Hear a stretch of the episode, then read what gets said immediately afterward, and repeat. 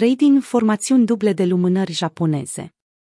Ce poate fi mai interesant în trading decât lumânările japoneze individuale? Tiparele formate din două lumânări japoneze. Pentru a identifica formațiunile duble de lumânări japoneze, trebuie să căutați tipare specifice care sunt formate din doar două lumânări. Lumânările înghițite în trading. Există două tipuri de lumânări înghițite. Înghițite bullish. Înghițite bearish. Formațiunea bullish a lumânărilor înghițite este un tipar de inversare format din două lumânări care semnalează o mișcare puternică în sus. Se întâmplă atunci când o lumânare bearish este urmată imediat de o lumânare bullish mai mare. A doua lumânare înghite lumânarea bearish inițială.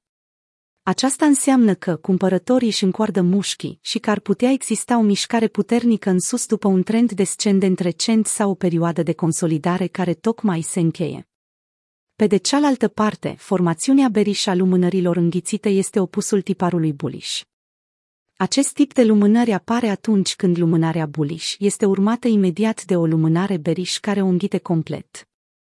Aceasta înseamnă că vânzătorii au învins pe cumpărători și că ar putea urma o mișcare puternică în jos.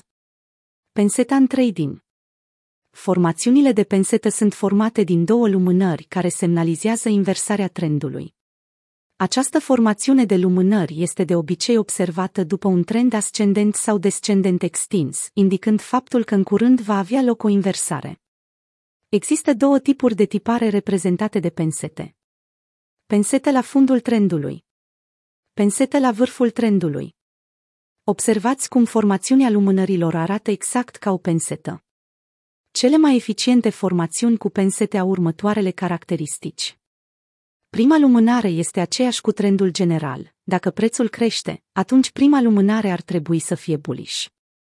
A doua lumânare tipărește în direcția opusă trendului general. Dacă prețul se mișcă în sus, atunci a doua lumânare ar trebui să fie bearish. Umbrele lumânărilor ar trebui să fie de lungime egală sau aproape egală. Pensetele Tweezer de la top ar trebui să aibă aceleași vârfuri, în timp ce pensetele Tweezer de la bottom ar trebui să aibă aceleași minime.